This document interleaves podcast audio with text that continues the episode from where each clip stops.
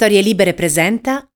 Buongiorno e benvenuti in un altro appuntamento di Quarto Potere, la rassegna stampa di Storie Libere, come sempre in voce Massimiliano Coccia, come sempre andremo a vedere quello che ci raccontano i giornali in questo giovedì 7 luglio 2022.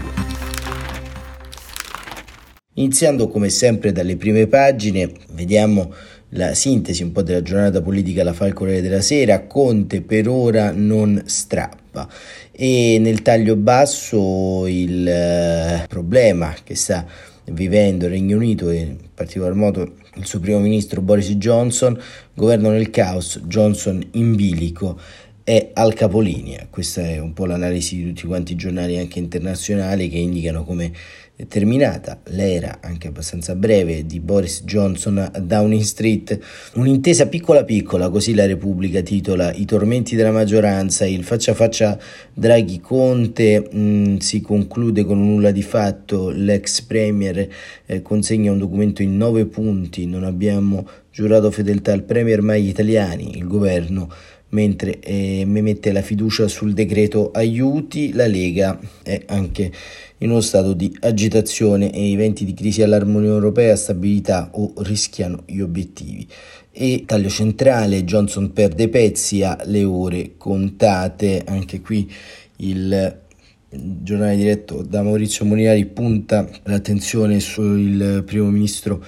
inglese. La stampa Orlando è il lavoro povero, così alzeremo gli stipendi. Un'intervista al ministro Orlando e, e ancora la marmolata non rischia la terra e l'uomo ad essere eh, in pericolo, emergenza climatica, le utopie si nutrono di panne, riscopriamo il valore del cibo, Carlo Petrini in prima eh, pagina e, e poi Luciano Annunziata nell'editoriale eh, sul taglio di eh, sinistra scrive il grande Ambaradan che fa male al paese, ovviamente il racconto di questa eh, instabilità. Eh, il libero, un altro penultimatum, il conte che abbaia e non morde. Dopo aver minacciato la crisi, Giuseppi si limita a presentare una lista di lamentele a Draghi. E questo è diciamo anche qui la, la sintesi di libero. Il giornale Farsa finale, la pagliacciata di Conte, ancora una sceneggiata del leader del Movimento 5 Stelle con Draghi, adesso mm, vogliamo delle risposte, ma intanto gli voterà la fiducia. Il Fatto Quotidiano, la comunità 5 Stelle è già fuori da Draghi risposte entro luglio. E il tempo tanto rumore per nulla nell'atteso faccia a faccia nessuno strappo con Draghi Giuseppi conferma l'appoggio il leader grillino presenta nuove richieste al Premier, spariscono armi e inceneritori, oggi fiducia sul DL aiuti non possano le modifiche proposte dai pentastellati. E cresta di Stato sull'inflazione, titola La Verità e un taglio centrale la foto di Giuseppe Conte con su scritto furia di dietrofront Conte e Grillini sono arrivati al tunnel della discontinuità e questo è anche qui il taglio che dà la verità, il messaggero, la tregua di Conte spacca il movimento 5 Stelle. E il Sole 24 ore, fallimenti, 100.000 imprese a rischio, gas lanciato l'allarme sullo stop da Mosca, UE pronta ai salvataggi. E domani Conte si rimangia la crisi e chiede a Draghi di salvare i 5 Stelle. E poi l'editoriale di Stefano Feltri, ritorno alla sconfitta dell'avvocato del popolo. Il resto del Carlino è il diktat di Conte o così o me ne vado, bye bye Boris e invece il taglio la foto centrale del giornale bolognese, il mattino Conte sì a Draghi, Movimento 5 Stelle diviso, il riformista Conte a Draghi dico sì, dico no, ma è un generale senza esercito. E poi sul taglio di destra neanche la guerra salva Boris Johnson. E ancora Draghi e Conte sembrava una pace ma era solo una tregua, così il giornale il dubbio e il manifesto, la lista di Conte non spaventa Draghi. E poi al centro Bidoni, una foto appunto di una attivista per il clima nucleare e gas naturali ecosostenibili dal Parlamento europeo e appunto arrivano eh, le votazioni sulla nuova tassonomia verde, un blef, questo è eh, quanto dice il manifesto e il foglio, un'invidiabile instabilità, quella appunto di Giuseppe Conte e Mario Draghi Conte non strappa, la crisi è rimandata forse, ma intanto un tema si pone e riguarda anche il PD. È davvero cruciale avere il Movimento 5 Stelle al governo, Draghi, le coalizioni e le opportunità di una nuova fase. Questo editoriale di Claudio Cerasa che dà un po' il timone a tutto quanto il giornale, la notizia giornale, fiducia sul decreto aiuti, le richieste di Conte regolarmente ignorate da Draghi, avvenire crisi in congelatore e il taglio basso Kiev tenta il contrattacco, società civile per la pace, leggo Covid, varianti da ricovero. E, e poi appunto l'identità, un nuovo quotidiano di centrodestra, Italia ostaggio del teatrino dei 5 Stelle. Ma andiamo subito a vedere quello eh, che troviamo dentro i eh, quotidiani, perché ovviamente come vedete i temi sono tanti, da Boris Johnson a, a Giuseppe Conte con le, con le dovute diciamo, differenze in termini di eh, peso strategico e ci sono tante analisi intorno a questa crisi sistemica del Movimento 5 Stelle e, e forse eh, diciamo eh, la, la, più interessante e, una delle più interessanti è quella che eh, racconta Stefano Cappellini nel suo commento sulla stampa Un uomo sospeso. C'è un confine, scrive, oltre il quale la politica rischia di scadere nel wrestling, quei combattimenti mascherati e sfumulati ai quali crede solo la parte più ingenua del pubblico, di solito i bambini, ma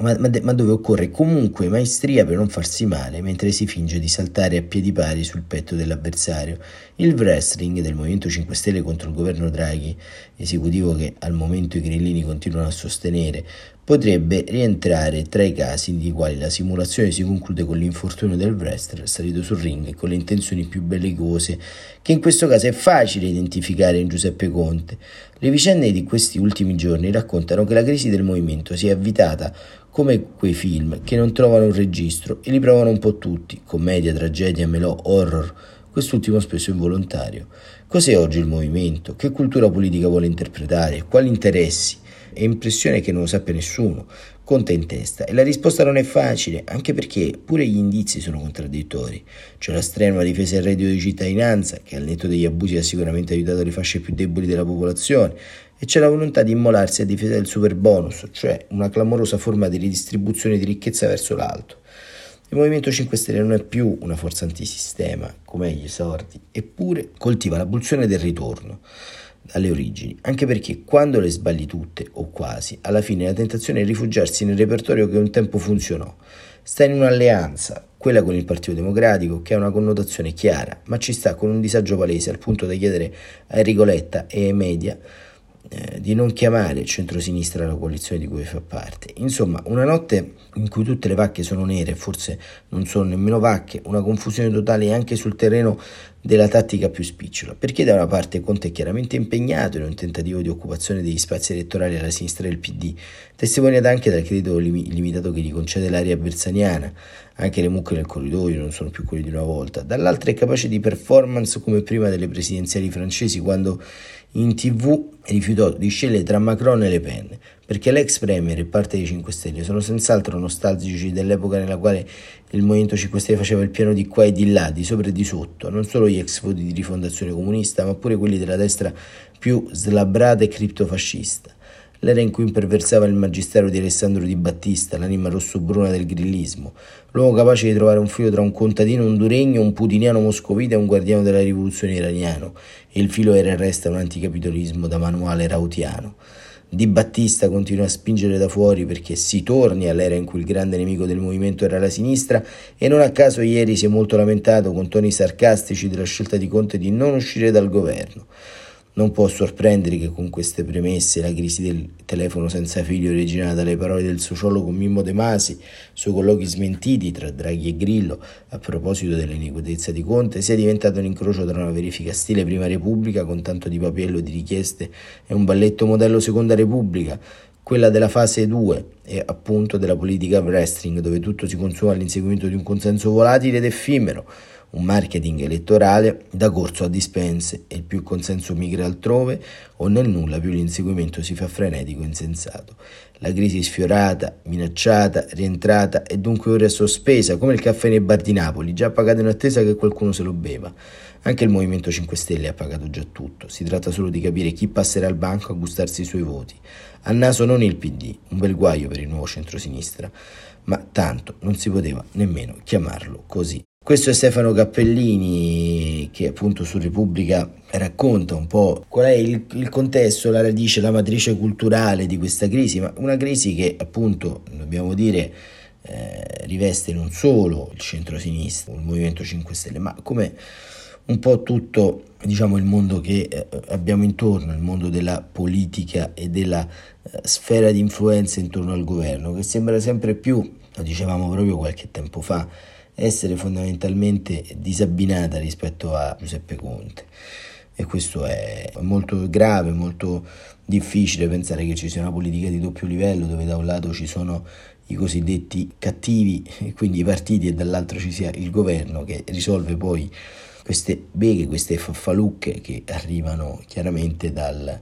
Movimento 5 Stelle, in questo caso certe volte dalla Lega o certe volte da altri alleati. Stefano Folli, sempre su Repubblica, fa un altro punto, sempre sulla questione di questa paracrisi di governo e questo autunno che eh, vediamo ancora distante perché siamo appena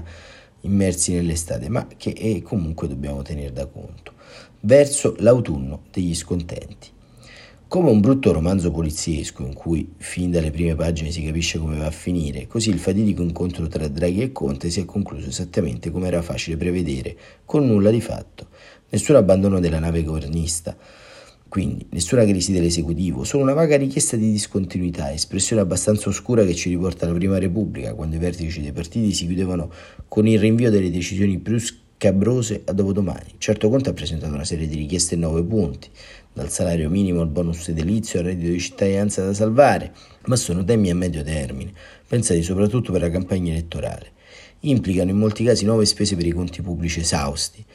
più che altro forniscono a un partito quasi al collasso un paio di bandiere da sventolare. Draghi in ogni caso si è limitato a prenderne atto. La questione insidiosa che avrebbe segnato una rottura se i 5 Stelle li avessero poste seriamente sul tavolo sarebbero state le armi all'Ucraina e il termovalorizzatore di Roma, che però sono invece scomparse. E quindi non ci sono ostacoli di voto alla fiducia sul cosiddetto decreto aiuti. Chi vuole vedere l'aspetto positivo nel comportamento di Conte leggerà nella retromarcia il segno della responsabilità l'esercizio di una leadership che tiene alla larga i massimalisti e maschera il disagio dietro la sostanziale conferma dell'appoggio al Premier, ma ci vuole un certo ottimismo per accreditare questa tesi. Forse la si può integrare così. Conte è consapevole che il futuro suo e di quel che resta del partito passa dall'alleanza elettorale col PD, nel quadro di un centrosinistra in cui i 5 Stelle tentano di incarnare l'anima di sinistra, insieme al piccolo gruppo di Bersani e Speranza, per riuscirci deve accettare fin da ora che il tono della musica sia imposto dal PD e ovviamente la prima condizione è quella di non rompere con il governo, il che aprirebbe forse la strada a elezioni per cui nessuno è ancora pronto. Se è così prepariamoci a una lunga guerriglia in Parlamento e dintorni, tra poco si va in vacanza e quindi si impone la tregua del solito generale agosto, ma in settembre Conte dovrà dimostrare ai suoi elettori sconcertati che i 5 Stelle non sono del tutto inutili e soprattutto irresoluti. Tornerà a scuotere l'albero senza essere in grado di abbatterlo e magari a dargli una mano troverà Salvini. Nel frattempo è logico, la ritirata di ieri ha ottenuto sì il moderato applauso del PD, ma ovviamente ha relegato spazio agli oppositori interni. Benché impegnato in Russia per i suoi reportage che spiegano i successi di Putin, Di Battista non ha perso l'occasione di ironizzare sulla strategia di Conte. D'altra parte la coperta è corta, da qualunque parte la si tiri. Ne deriva che la preparazione della legge di bilancio all'inizio d'autunno sarà un sentiero obbligato, ma anche tortuoso. Obbligato perché non sembra che Draghi possa voglia, o voglia scendere a troppi compromessi. Il colloquio di ieri sotto questo aspetto vale come anteprima del film che vedremo tra qualche mese, fermo restando che se si concede poco o niente ai 5 Stelle lo stesso dovrà valere per altre forze di maggioranza. Tormentato perché il fronte del disagio, cioè Conte, e sull'altro versante Salvini saranno a tutti gli effetti in campagna elettorale e faranno in modo che tutti lo sappiano. Così Stefano Folli sulla Repubblica e diciamo come vedete la grande aspirazione in questo momento storico eh, da un punto di vista pratico è eh, diciamo quella del vivacchiare, il vivacchiare sostanzialmente pallido e assorto, verrebbe da dire, parafrasando una poesia più eh, che eh, diciamo conosciuta e Claudio Cerasa, come abbiamo visto in prima pagina sul, sul foglio, parla di una invidiabile instabilità. Conte non strappa, la crisi è rimandata, forse, ma intanto un tema si pone riguarda anche il PD. È davvero cruciale avere il 5 Stelle al governo. Beppe Grillo, scrive Cerasa, lo chiama giustamente il mago di Oz, il mago a cui non riesce una magia neanche per sbaglio. Anche ieri Giuseppe Conte ha dato prova della sua incredibile abilità. Annunciare imminenti sfracelli, minacciare l'uscita dal governo, arrivare a un passo all'obiettivo, salvo poi ripensarci in cambio di un piattino di lenticchie. Il piatto di lenticchie oggi coincide con una qualche concessione che l'ex Presidente del Consiglio potrebbe ricevere dal governo sul terreno del reddito di cittadinanza o su quello del super bonus, ma il risultato alla fine non cambia. Il Big Bang che era stato annunciato non è stato confermato e, il tema dell'uscita del Movimento 5 Stelle dalla maggioranza di governo è stato, se non evitato, quantomeno posticipato. Il dato interessante su cui vale però la pena riflettere è che lo scenario di un'uscita del Movimento 5 Stelle dalla maggioranza di governo è apparso essere oggi più che mai un problema difficile da governare, più per il Movimento 5 Stelle che per la maggioranza di governo. Nella mattinata di ieri, nelle ore in cui il Movimento 5 Stelle sembrava essere sul punto di rompere, è emerso con chiarezza quali benefici avrebbe potuto proporre all'interno della maggioranza una rottura del Movimento 5 Stelle. Benefici per Mario Draghi che ha netto la sua non disponibilità a governare con un'altra maggioranza, e quello che ha detto Draghi, chissà se è anche quello che pensa il capo dello Stato, avrebbe potuto governare per i prossimi mesi con qualche parlamentare in meno, sì, ma anche con qualche problema in meno da risolvere. Benefici per il PD che al netto della sua posizione ufficiale espressa in questi giorni, se il Movimento 5 Stelle esce al governo, la nostra richiesta è quella di andare al voto, avrebbe potuto ricavare qualche indubbio vantaggio sull'emanciparsi da 5 Stelle. Se il Movimento 5 Stelle rompe con il governo è la fine dell'alleanza, ha detto domenica scorsa il ministro Franceschini, e dal prepararsi alle prossime elezioni cercando di accelerare le manovre al centro. Benefici in fondo anche per la Lega, governista, perché in caso di un addio anticipato alla maggioranza da parte dei 5 Stelle, la Lega, che già oggi come numero di parlamentari è il partito più grande della maggioranza di governo, avrebbe l'opportunità o se volete la necessità di muoversi come pivot centrale del governo Draghi, decidendo una volta per tutte da che parte stare tra l'agenda europeista incarnata da Giorgetti e l'agenda complottista incarnata da Borghi. L'instabilità generata dalla classe e dalle scandescenze grilline è un'instabilità tutto sommato relativa che riguarda più l'identità di un partito a corto di idee per ricostruire il proprio futuro, ma è ancora più relativa se si allarga per un istante l'inquadratura e se si collega la crisi minacciata a più riprese dai 5 Stelle agli scenari internazionali all'interno dei quali si trova impegnata l'Italia. E la questione è tanto evidente quanto incoraggiante permette di creare un filo tra i problemi seri di fronte ai quali si trova Boris Johnson in Inghilterra, dove alcuni ministri importanti hanno scelto di mollarlo due giorni fa, e i problemi meno seri di fronte ai quali si trova oggi l'Italia. Il punto è questo, entrambe sono crisi che nascono da problemi di carattere interno, problemi che cioè hanno a che fare con scandali irrisolti o con posizionamenti irrisolti e nell'instabilità minacciata dai 5 Stelle in Italia, nell'instabilità minacciata dai nemici di Boris Johnson in Inghilterra, avrebbe dunque la forza di rimettere in discussione il sostegno forte offerto dai due paesi alla resistenza dell'Ucraina contro la Russia.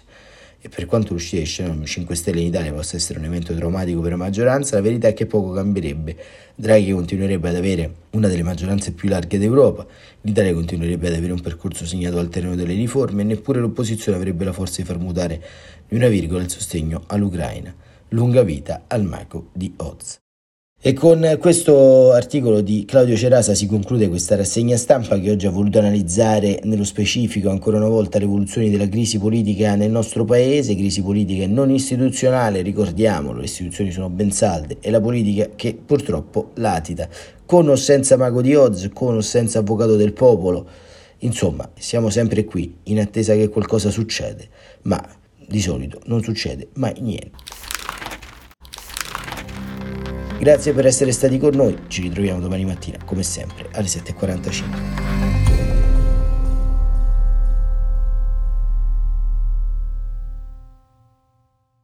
Una produzione storielibere.fm di Gianandrea Cerone e Rossana De Michele. Coordinamento editoriale Guido Guenci.